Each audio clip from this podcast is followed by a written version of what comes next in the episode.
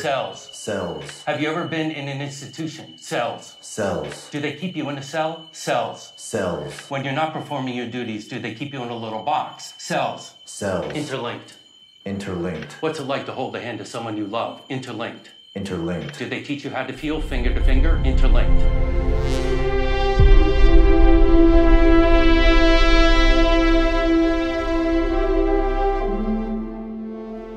You're listening to Shoulder of Orion, the Blade Runner podcast.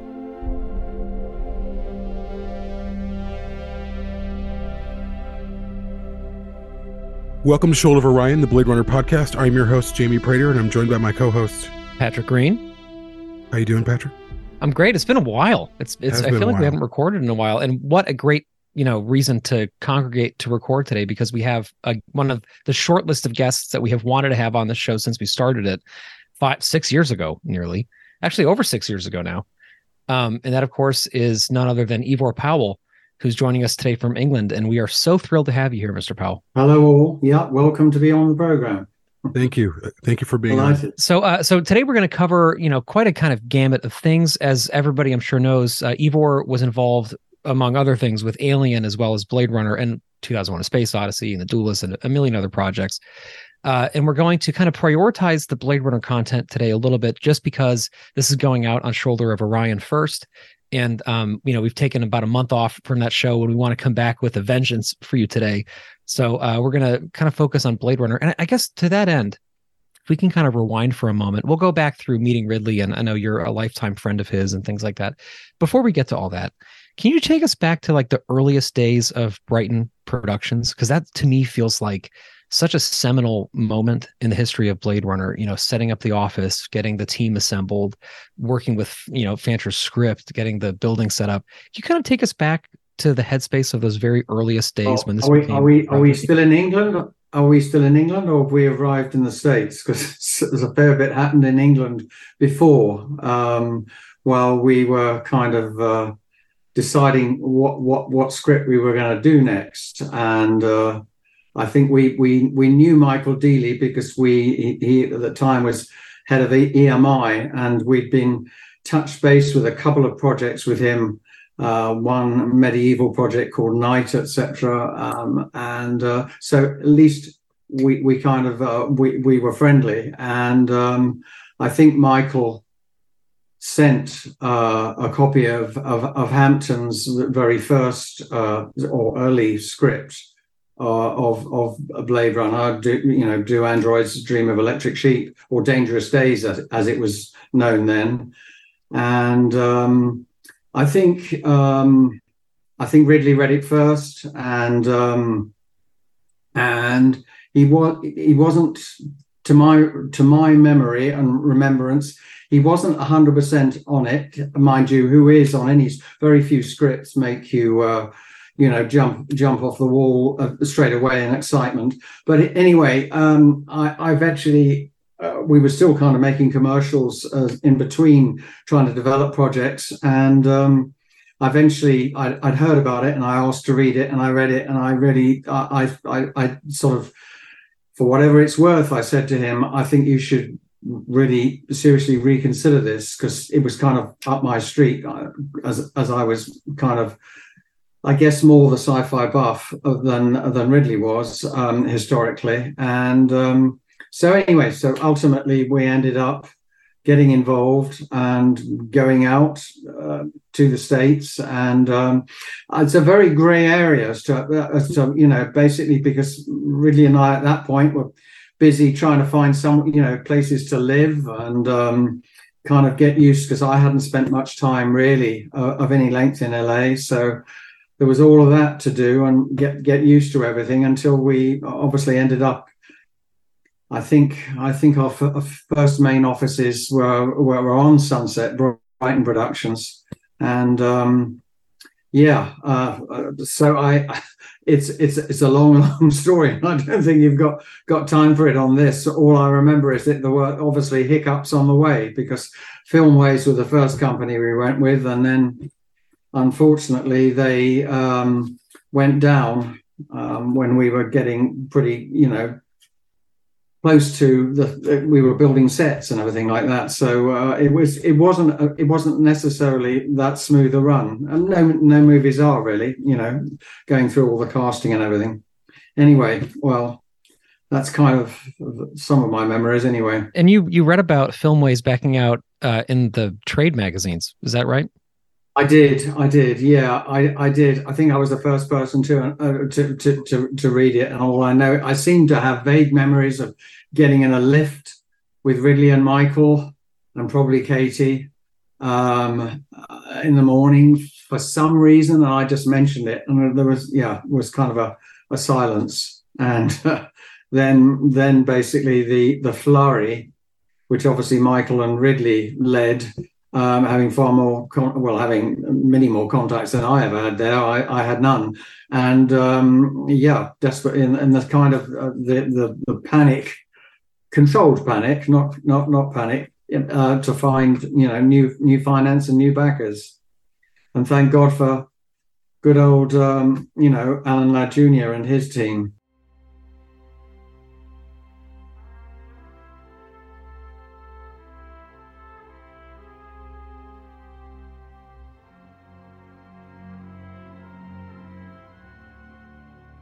So there was Alien released in 1979, which really changed the game in terms of the genre of science fiction. It elevated that that you know that uh, haunted house essentially, as Ridley Scott has Yeah. notoriously said.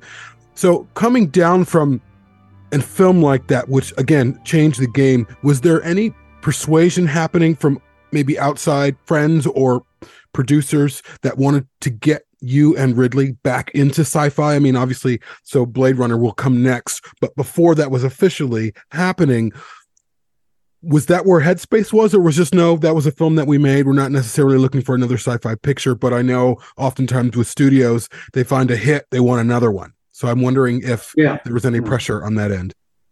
I think um, the, in my in my mind, obviously, it was it was my my genre that I have loved since since childhood.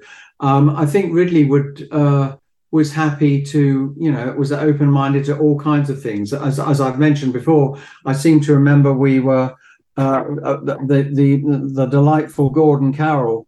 Um, who was one of the main, um, you know, the uh, guys running Brandywine with Walter Hill and David Giler they uh, uh, i remember uh, gordon offered us uh, a script written by dan o'bannon called blue thunder which, which obviously you know about and um, that wasn't sci-fi really. It was kind of you know an action movie um, with slight leanings to the future obviously with the uh, helicopter technology. But um, it was good you know and we were getting you know we went out of the states i remember um, and Gordon Carroll, you know, had hired a, a, a, helicopter to take us, fly us over Los Angeles at night, you know, and just get the suck up the atmosphere, the vibe, which was fantastically exciting. And um, you know, it was a good, really interesting script. And I think, you know, had you know history been slightly different, you know, and Ridley had made it, it would have been a, it would have probably been a, a, a slightly more interesting, better movie. Not to say that it wasn't a good movie, but it would have been just that little bit different, I think, probably visually more interesting for sure. So, but anyway, just uh, we basically inclined towards um, towards uh, towards Dangerous Days, um, uh, although Ridley clearly wanted to open it up, you know. Uh, so, what, in answer to your question, I don't think there was any real pressure for us to find. We just wanted to find another good script, good subject to do, and we had been exploring kind of medieval stuff, you know, going you know, doing fantasy stuff. Ridley and I had even tried sort of at the time before I kind of, you know, when I was still struggling away trying to learn about basically script writing and everything like that. We, you know, we had uh, some interesting moments in the office trying to work out something, uh, uh, working out a fantasy screenplay for Tristan and Isolde. Um, and uh, so yeah it, we we were we were we were wide open really we're receptive to anything as long as it was good and tickled ridley's fancy really. So you mentioned sci-fi has always been close to your heart and i think looking at your filmography yeah. is not not a surprise. Can you take us back to how you got into films in, in the first place and, and maybe why you gravitated toward that genre so much over the years?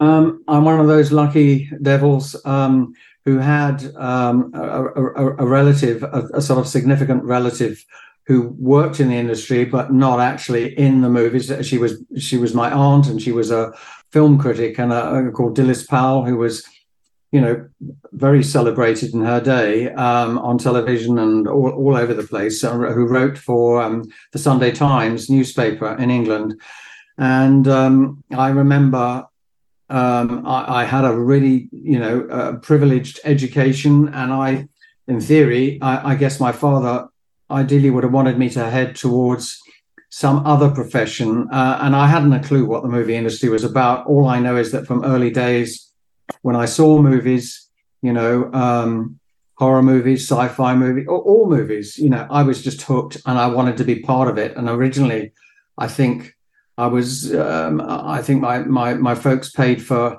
some um, dramatic lessons with quite a well known um, drama coach. Uh, I was probably pretty hopeless.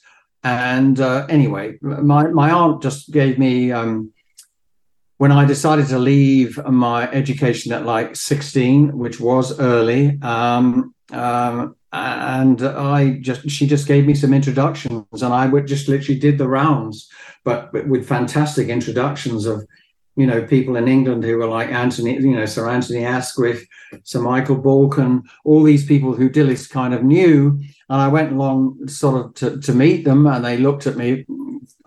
I'm not sure how they looked at me, but I was basically in a long queue for being a like a tea boy or whatever, and um, and eventually, uh, kind of, uh, I I'd, I'd, managed to get myself a job.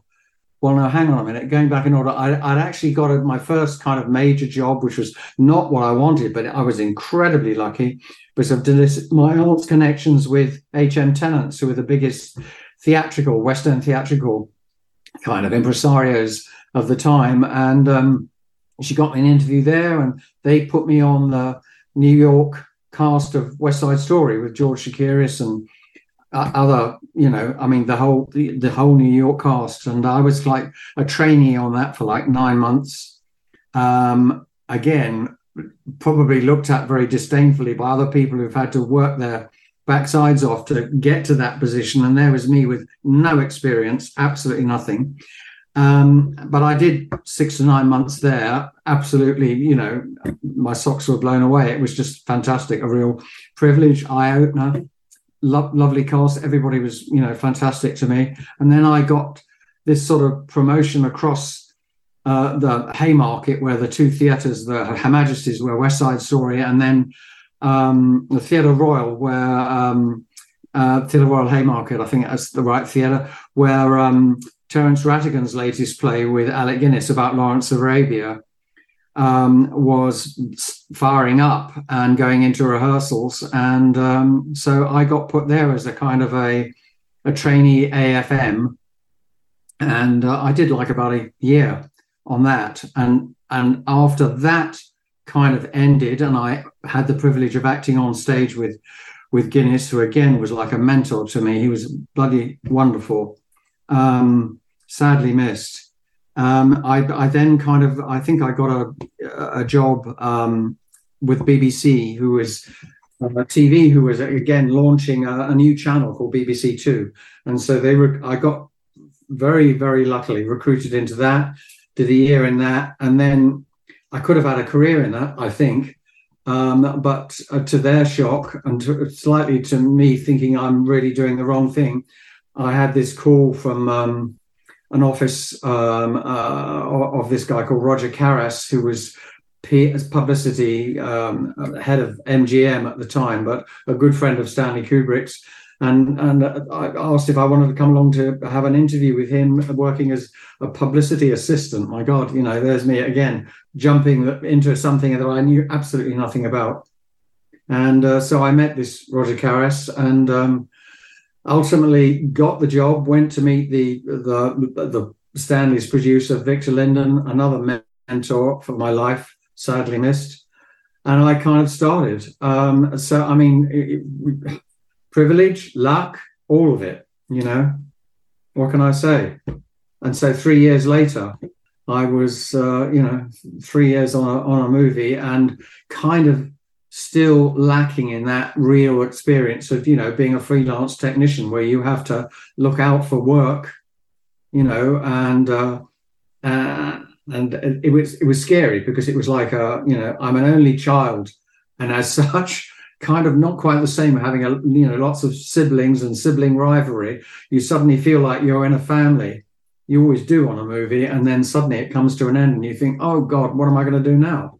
So i had to kind of jump out into the open world and um, get my get work as a you know a, a assistant director. Before we pivot into more blade runner territory my question for you is more is really maybe as a younger man as a child or as a teenager was there a film that you saw in the theater that was like boom, this is it for me. Like, this is my medium. This is where I want to be, whether you're a performer or whether it's behind the scenes. And I know I have that story. I know Patrick has that story, many stories of being a younger person and being mesmerized by film and feeling like this medium is really speaking to me. So I'm curious if you have that for yourself.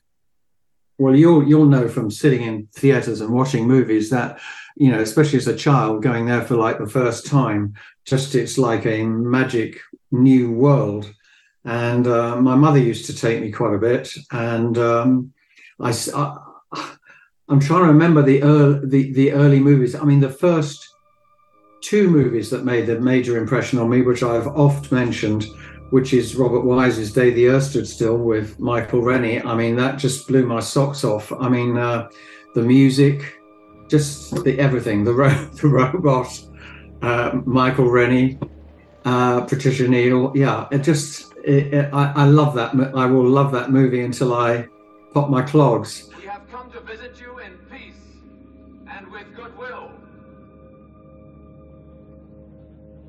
Um, I loved the uh, I loved all the B movies at the time. I mean, there were such crappy, you know, little horror movies that did usually had double bills. I but then kind of Hammer Films kind of went from their black and white movies to color. They made s- several black and white, sort of like Quatermass um, um, movies, and um, trying to remember what else they did, but I think they made a couple of those. And then when they made their first color movie, which again was a double bill, I think, with a Sophie Loren movie called A Woman of Rome. And uh, it was called The Curse of Frankenstein with Christopher Lee. And that blew my socks away uh, from the point of view of horror. I've all, those films just and of course the forbidden planet you know again another robot. Um so um it just and then I, I i basically you know from then i started you know reading whatever i could get my hands on you know all the early science fiction writers. Um and uh, obviously when i did 2001 jumping a bit you know I, again arthur c. Clarke because i was a on the publicity team for the first sort of six months, so called. I spent a lot of time with Arthur doing kind of who was around all the time, kind of doing like going off to Twycross Zoo up north in Cheshire to kind of research monkeys and availability of chimpanzees and things like that for the Dawn of Man sequence. And so, you know, it's crazy. I spent all this time with him where, and he introduced me to some of the great you know, he, a the books that he felt that I should read, other than his own ones. But I mean, uh, you know, uh, things like uh, people like Alfred Bester, who was at that time, I think, a journalist working for a magazine. I think it was Life or Look or something. But anyway, I, I met him, and so I mean, and, and I, I remember Arthur Arthur C. basically saying to me, "If there's one book you ever read, read Tiger Tiger. You know, the star's my destination." Which I did. And again, a film I've wanted to make all my life. And it there have been various attempts at getting a, a screenplay cracked on it. And like everything, people have kind of drawn from it ideas and stuff. But anyway, that made an impression book wise. So I, I just read all the sci fi I could get my hands on at the time. Definitely going to read that book. Tiger Tiger by whom? Uh, by, by uh, it's by Alfred Bester. Uh, the Star's My Destination.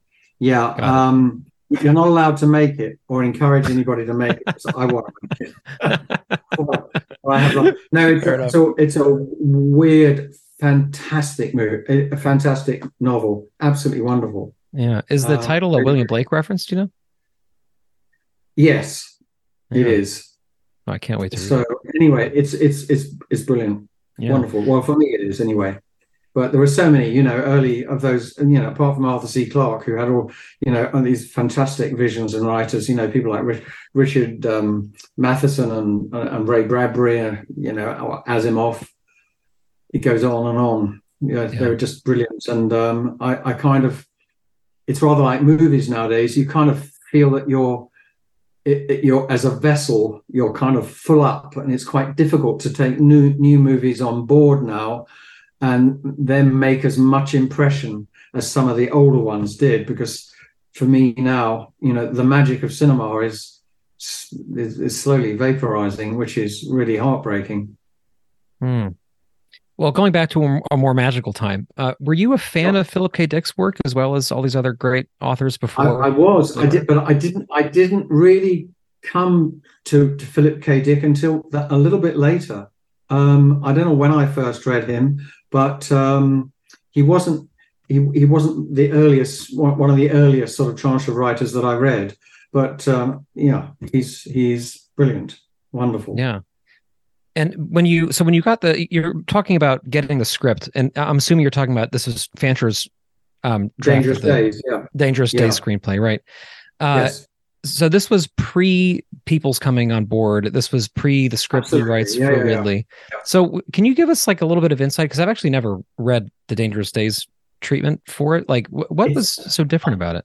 it was very about people it was not about the the vision the sci-fi of the future that you know the sort of the backgrounds the cities the everything it was a very personal and i'm a very and i think Hampton, actually uh, hampton is too. I'm a very um, deep-seated emotional person a big uh, you know wet blanket in some respects. And i just it got to me the whole business um, there was and I, I often quote this there was a a the sequence where basically um uh Deckard Deckard is on, on a rooftop and it's at the end. And I seem to remember there's a scene with Rachael holding this live animal. And she basically she's made up her mind. She's not going to live. She's had enough. And she just hands this animal to him and just steps off the roof. And of course to to his utter mortification. And um, it was really it, it hit one.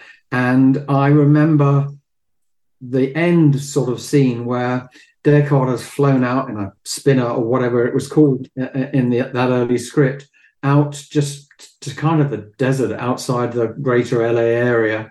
And he just sees and you can you, you this turtle on its back.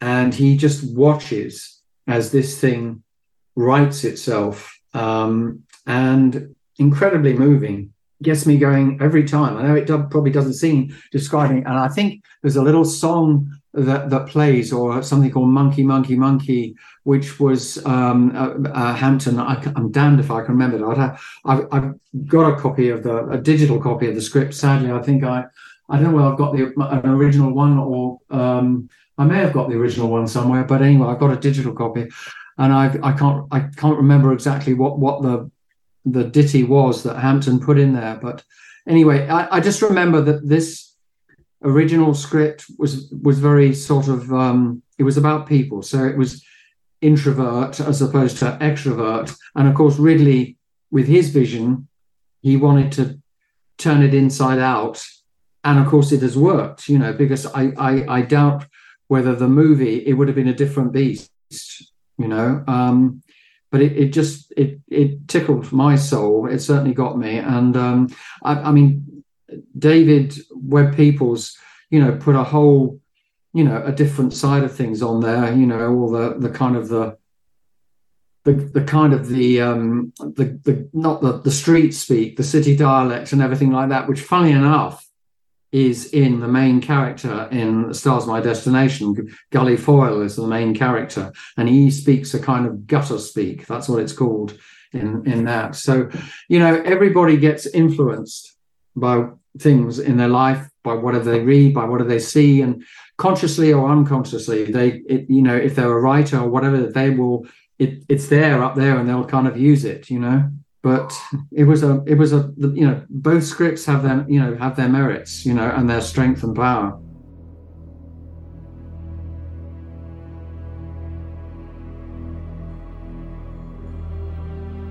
Hands 34 to 46.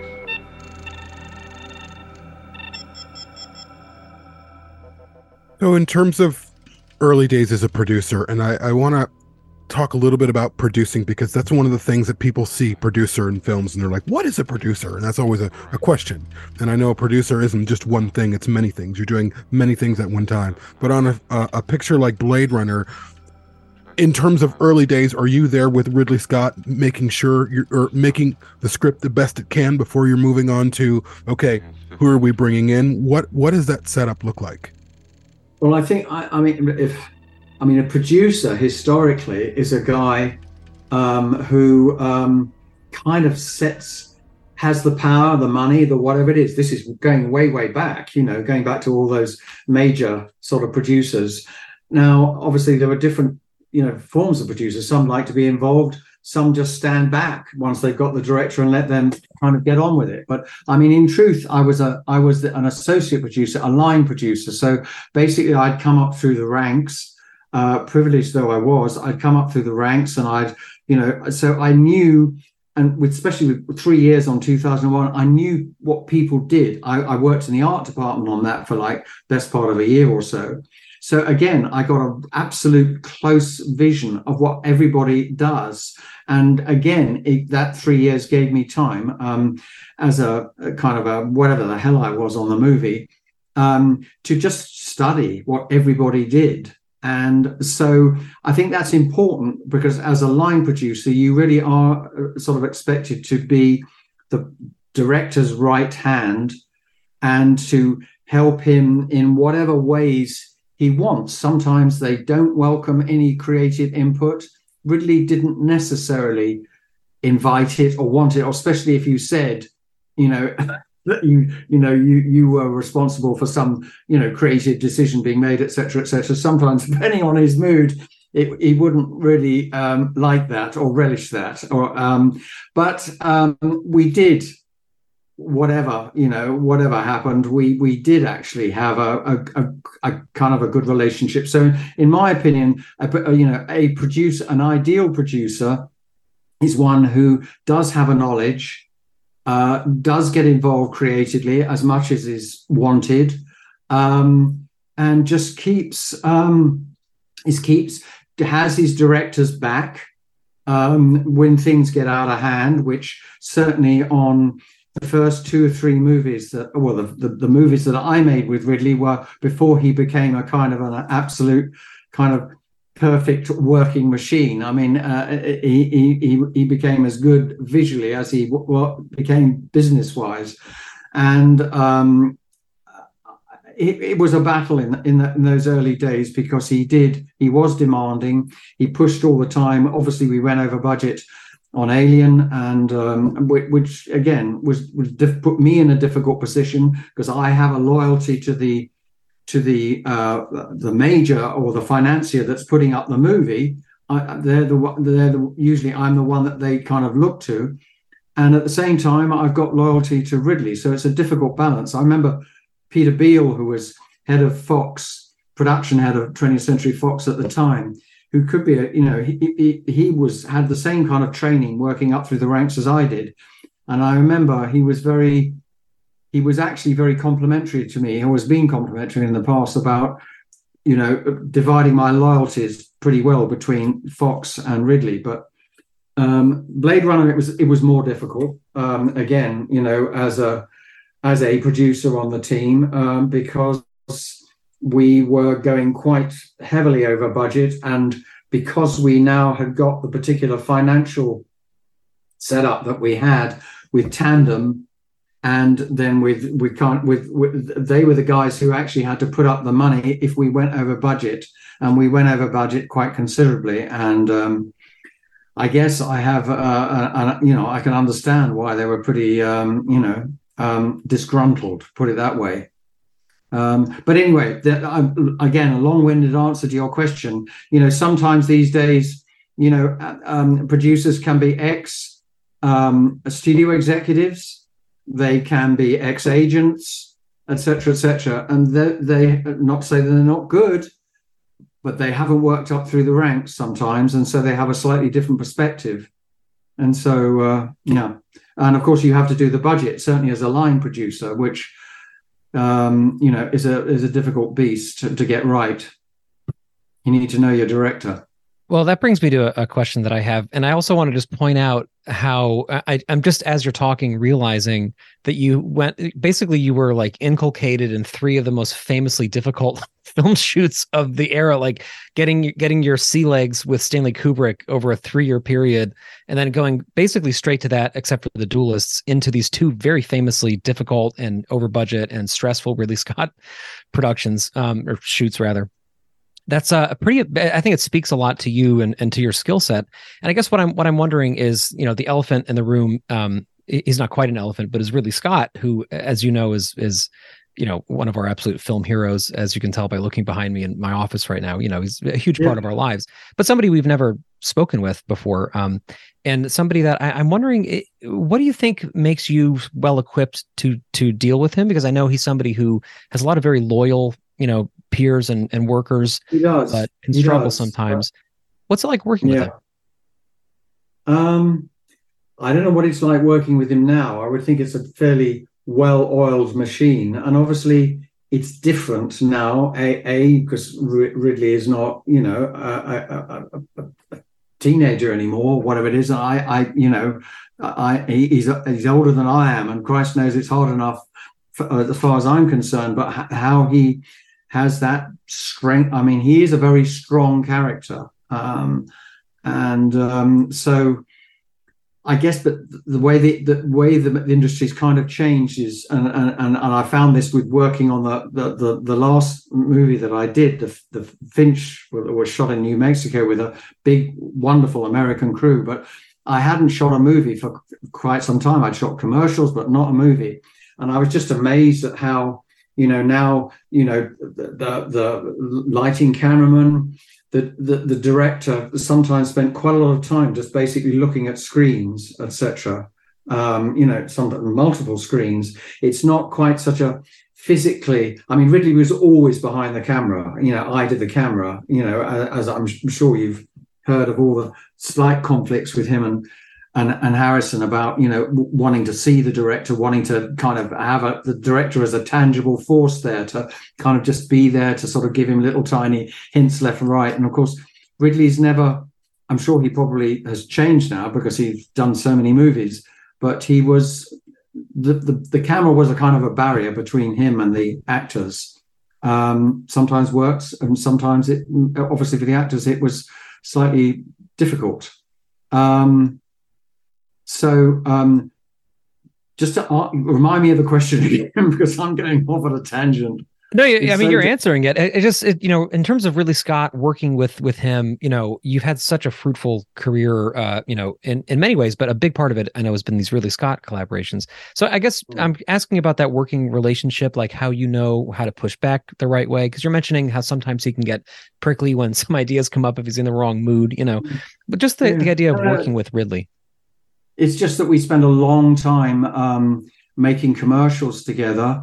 And I think at the time when we first met, he he'd been working uh, in television. He trained us, I think, as an art director. You know, he did his art director course at the BBC and a director's course there. Um, and then he moved to ITV and did and directed some, you know, reasonably well-known big TV series at the time before he formed his own he worked for another production company making then he went left and made commercials because commercials were suddenly a burgeoning industry. And he saw the the money and the, the fact that he could be kind of independent and autonomous doing that. And um, so he worked for this commercial company called i think natural breaks they were called. And then he started up his own company. And i mean he was pretty he was still we all were, but he was still green kind of when I I first started working with him. You know, it wasn't yet a well-oiled machine. He had these beautiful offices in Lexington Street in Soho, and uh, all these fantastic people. Kind of, it was a young, vibrant, you know, trendy, whatever um, company to be involved with. And um, I think we just we made a lot of commercials. And originally, I was taken on, and again, an oft-told story by a very dear friend of mine who was my second assistant director, who became um, a, a, well-known uh, producer in his own right, a guy called Paul Cowan, and he just basically had rang me up one day and said, "Look, I've got a I've got a, a, a booking uh, on a TV commercial. It's a day's work." Etc. And now, I've been given another booking, a couple of weeks' work, and I, de- you know, I really want the money. Do you know anybody who'll do the day's work so I can opt out? And I said, Yeah, me. I need the money. I'll do it. So I met Ridley on that day, and the moment he heard that I worked on 2001, his his eyes lit up, and I think something, you know, there was an accord there, and I basically started working for his company fairly regularly as um, a first AD and then there was a a kind of a, a little mini exodus, mini revolution in the company of people who went, who are still my friends, incidentally, who who exited to form their own company, leaving a void, a producer void, and so basically I and another friend of mine, first AD, Paul Ibbotson, we were both asked if we wanted to become, you know, the producers there. Um, and obviously we said yes and uh, that's kind of where it all started. But we used to really make a lot of commercials. I mean, it really was a busy company. I mean, incredibly busy. And so we had these crews who worked for Ridley regularly, you know, um, who just owed him their absolute, their loyalty. They would bend on their, you know, bow on their sword to him. And so that, you know, made shooting in England and certainly doing the first movies, etc., that little bit easier because we had such a fantastic crew who knew how he worked. You know, obviously that's how I learned how he worked. You know, I learned the moods, the whatever.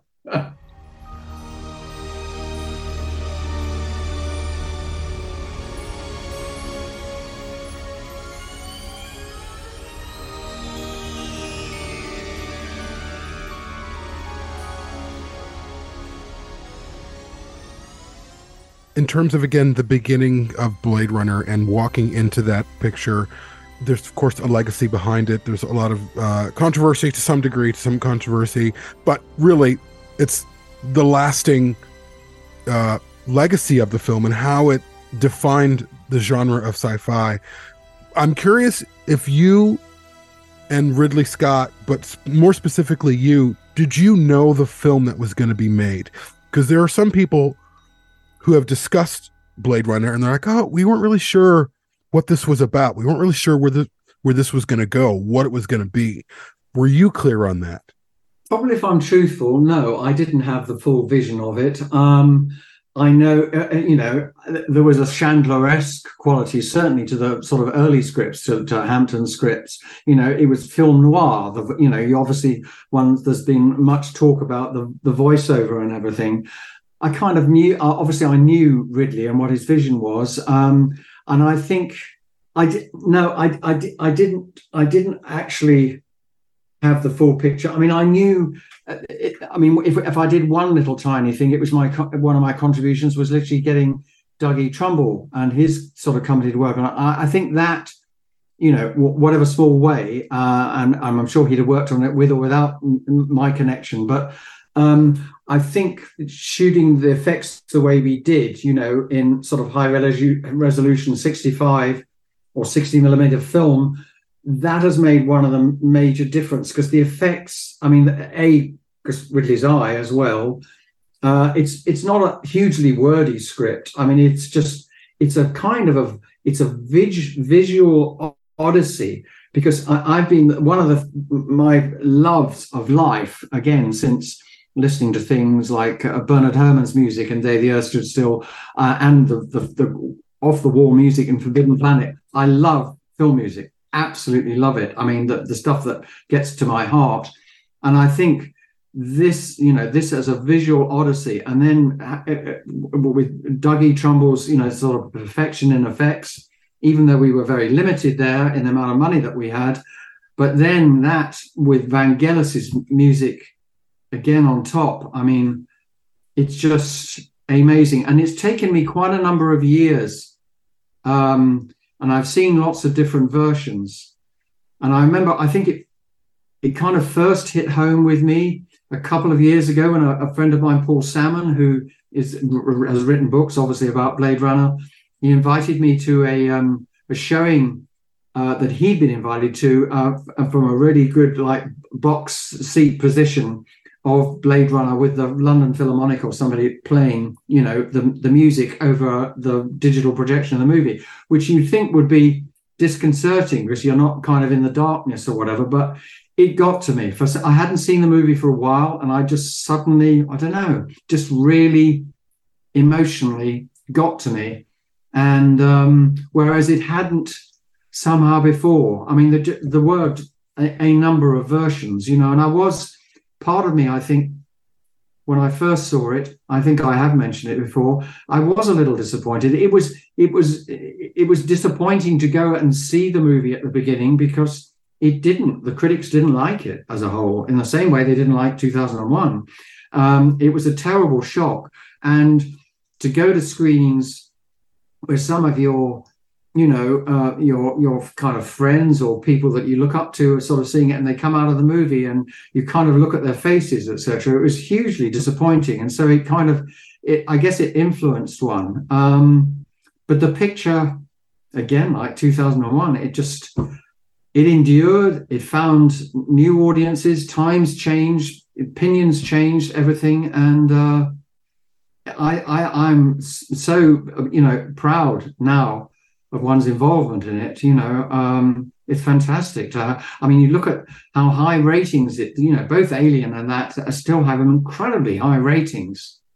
So obviously, people still go to see it, and you know, new audiences waiting to discover it.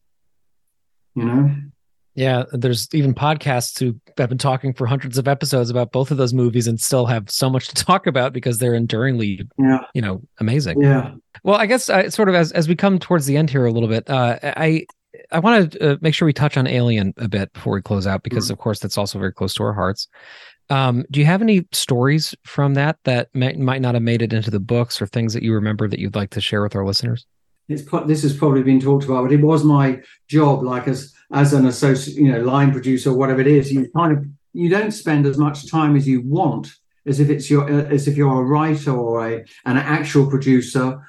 You don't spend as much time on the set as you would like because you're you're doing things. You know, you're trying to. You know, you've been given jobs to do, like find, a, you know, try and find a seven foot high guy to play the alien, etc. Of course, Ridley's dread, you know, was the idea of putting a man in a rubber suit. You know, I mean, that was his absolute dread, and of course, so he literally knew that. Well, he had the fear that ultimately we'd have to do something of the kind because CGI did not really exist in those days, and um, so uh, you know I, that was one of the little you know the jobs that, that, that befell me. And i just remember i was looking at women to start off with. You know um, god help the the the, um, the correctness of it now. But all i know is that you know all these very tall willowy models because there, were, there was a kind of and androgynous quality to the alien uh, whether it ever came across or what. I think it did but probably not as much as it could have done had you know uh, uh, effects been more sophisticated. But so we were looking at you know very tall, willowy women, and he wanted somebody who could literally crouch down on their knees and be so tall in their knee to thigh length of their leg that they would almost look like a praying mantis or something. There's sort of an insect quality about it. And so I had a wonderful time with all these beautiful women coming along. And I remember a choreographer friend of mine who I was talking to, and again, he, I, I think I put the word out to him about trying to find, you know, dancers or somebody who could move in a in a in a in a really interesting way. And he just said he was drinking at a bar or somewhere in London, and he saw, um, God, remember, remind me of his, bless his heart, his Bolaji. name, Bolaji, Bolaji.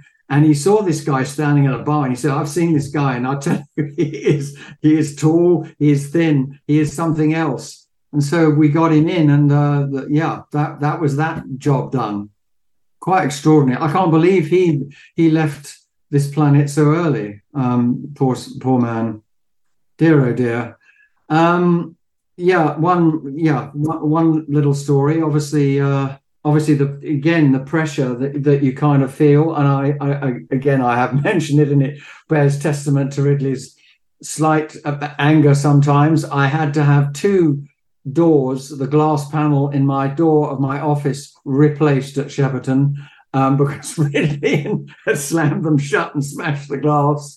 Oh Um, l- l- laying into me verbally over uh, God knows what or something or about somebody else. I can remember, yeah, Ridley always doodling on my script, and I remember selling the script a number of years ago, and now I wish I hadn't. The absolute, uh, obviously, uh, the cast were lovely. I mean, they were all lovely. You know, um, they were they were all charming, and it was a it was um, and, and none more so than Sigourney, who was, I, I I think Ridley had slightly whispered into the ears of the cast to not to be too friendly with her all the time, just kind of to alienate her slightly, forgive the pun, because it would kind of give her a different vibe, so to speak, if you know she was slightly, you know, unpopular, so to speak. Hence Yaphet and um, Harry Dean Stanton's sort of m- mood with her. That's there are many stories, but I mean, I could just, you know, yatter on forever. No, those, um, those are great. Jon, Jon Jon Finch, after two weeks shooting, you know, playing um, whichever character uh, uh, playing uh, it was Ca- uh, was Kane, yeah, wasn't it? Yeah, Kane. Um, yeah, suddenly uh, having a, a problem with his heart and uh, basically having to withdraw the picture, and Ridley. You know, all of us having to accept the fact that we've got to go back to square one and start shooting again. It's probably when one of the glass doors in my office was broken, incidentally, when Ridley heard that news it, it was not it was not an easy shoot it wasn't an easy shoot again but it's you have to sometimes look back on it with a a degree of sort of humor it's quite i mean because you know it was but again sets like other than 2001 sets like i have you know plaster work you know the silo um uh, and things like that that i have never ever ever seen uh, in, in any movie studio I mean, just extraordinary. A, good, a fantastic flipping team. It really Amazing. sounds like it. Effect, effect, the floor effects team. I mean, you know, with Nicky Allder and everything, and on all of them, just absolutely brilliant. Would Yes. do would not stop at anything to, you know, to help Ridley, and it it it did show on the picture. You know, I mean, it showed, and it was incredibly exciting. The buzz, it's kind of hard to describe the buzz going, you know, over to LA. And I had this my kind of first time in LA when we kind of went over for I was a bit late in that, uh, went over, you know, to suddenly to see the crowds of, of, of people literally going round fully round the whole square where the Egyptian cinema was. And uh yeah, amazing. What a buzz. It's incredible. It's really part of history. Um, I, I only have one more question, and I know Jaime has one more before we close. And mine is related to Alien, which is there's rumors around the internet that Ivor Powell has written a treatment for an Alien film that has not been made. Can you give us a little insight into that? I wrote I wrote something which had the support and li- liking of Walter Hill, David Giler, and Gordon Carroll. Gordon was a very was a bit of a mentor to me. I've had sort of several mentors in my life, and he was certainly one.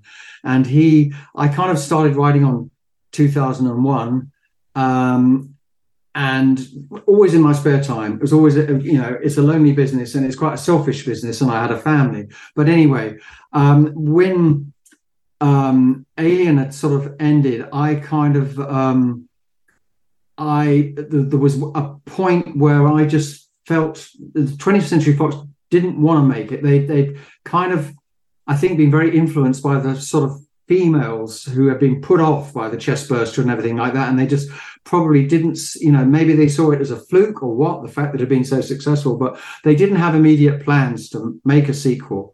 So I started writing something called Universe which I think in my head now looking back, I drew probably from Alfred Bester and Stars My Destination.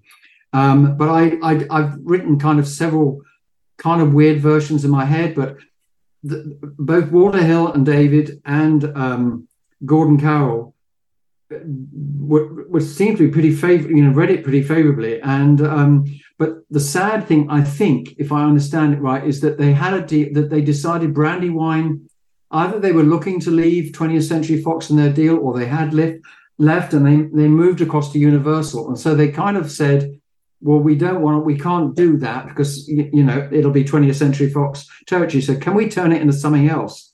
And he knew that, like Spartacus, which is again one of my even though it's not not wasn't one of Stanley's favorite movies because of his experience and everything, but it was again one of the you know the movies that really um, completely kind of formed me. Um, he said, "Can't we make it as some kind of Spartacus in space?" Which is a bit of a kind of a about turn. So I, anyway, the short answer: I still have it. I still think it's really interesting. Got some good stuff going if I can find it ever. Um, but you know, it's just one of the things that you know when you sort of write that just sit on the back burner and uh, you know maybe they get going maybe they don't i don't know but um, i would love to do it but it, it requires so much strength and whatever you know to, to, to, to, push stuff out you know to write it it's and in this environment at the moment it's really really difficult even though there's so many streaming companies and so much but it's still difficult yeah. I can imagine. Yeah, just uh, to to what you were saying earlier in terms of um, the cinema experience changing. I mean, I, I think I feel like we're it's changing, but we're on the cusp of something probably good. Maybe with with the success of films like Oppenheimer and Barbie, and people seemingly wanting something more original as opposed to another remake or another that you know another sequel or another that. Um, which brings me to back to Alien, uh, and this is just basically a, a comment like i've been talking about alien with a friend of mine recently and we discussed 2001 and i just recently saw 2001 two days ago at the alamo drafthouse in austin it was my the first time on the big screen and of course obviously yeah. it's just this amazing picture yeah. with no equal there's just no equal but i will say i feel like and i don't no, I mean, I don't know how Patrick feels, but I feel like Alien is in itself its own 2001. It takes elements of what 2001 did, but pushes them in a completely different direction. But it's more like the Forbidden Planet, where it's creates these worlds that we've never seen and we've never seen since. I've never seen a film like Alien since Alien. Even though we have a couple of sequels, they didn't do what Ridley Scott did on the original. No, it's really no. stood the test of time but it's this watershed moment that changed cinema that no one's really been able to get close to again. So, I mean, I, I am saying this to applaud your efforts and the eff- and the efforts of everyone involved in this film. It's a film that really deeply moves me, and it's deeply terrifying, not just because there's an alien in it, but because of the atmosphere and how real it is. And it was made in a time where films felt more real than they do today, specifically. Um, so again, applauding you and thanking you for helping to create such an extraordinary film. But on the discussing sequels, and my last question to you is is about a sequel. Um, having been in, intimately involved in Blade Runner, what did you think of Blade Runner 2049? Um, it didn't. It didn't get to my heart. Um, perhaps in the way um, that I would have liked. Um, I, it had. It sure as hell had its moments. He's a he's a, a wonderful filmmaker.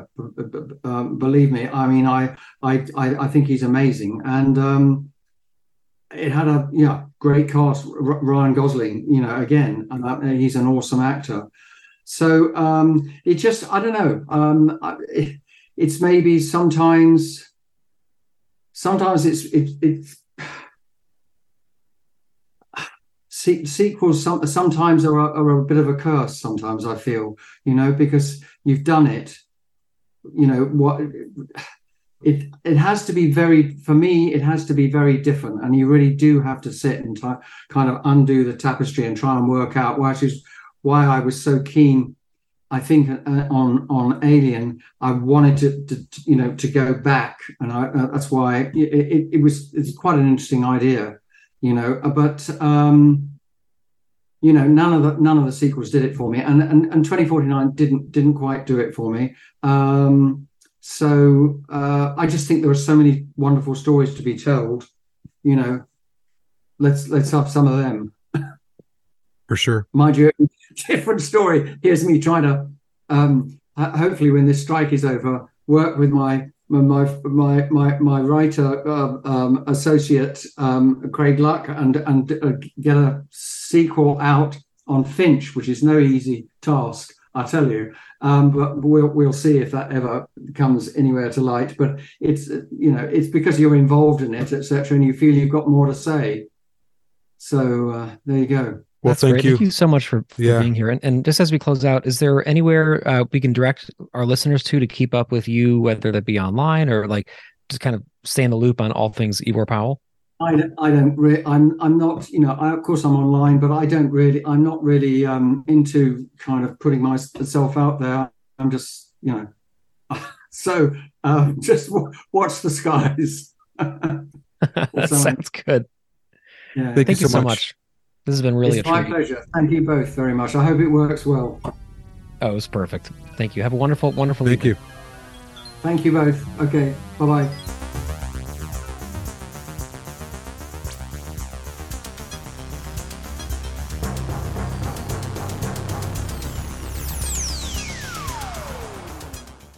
If you would like to find out more about Shoulder of Orion, the Blade Runner podcast, please go to www.bladerunnerpodcast.com.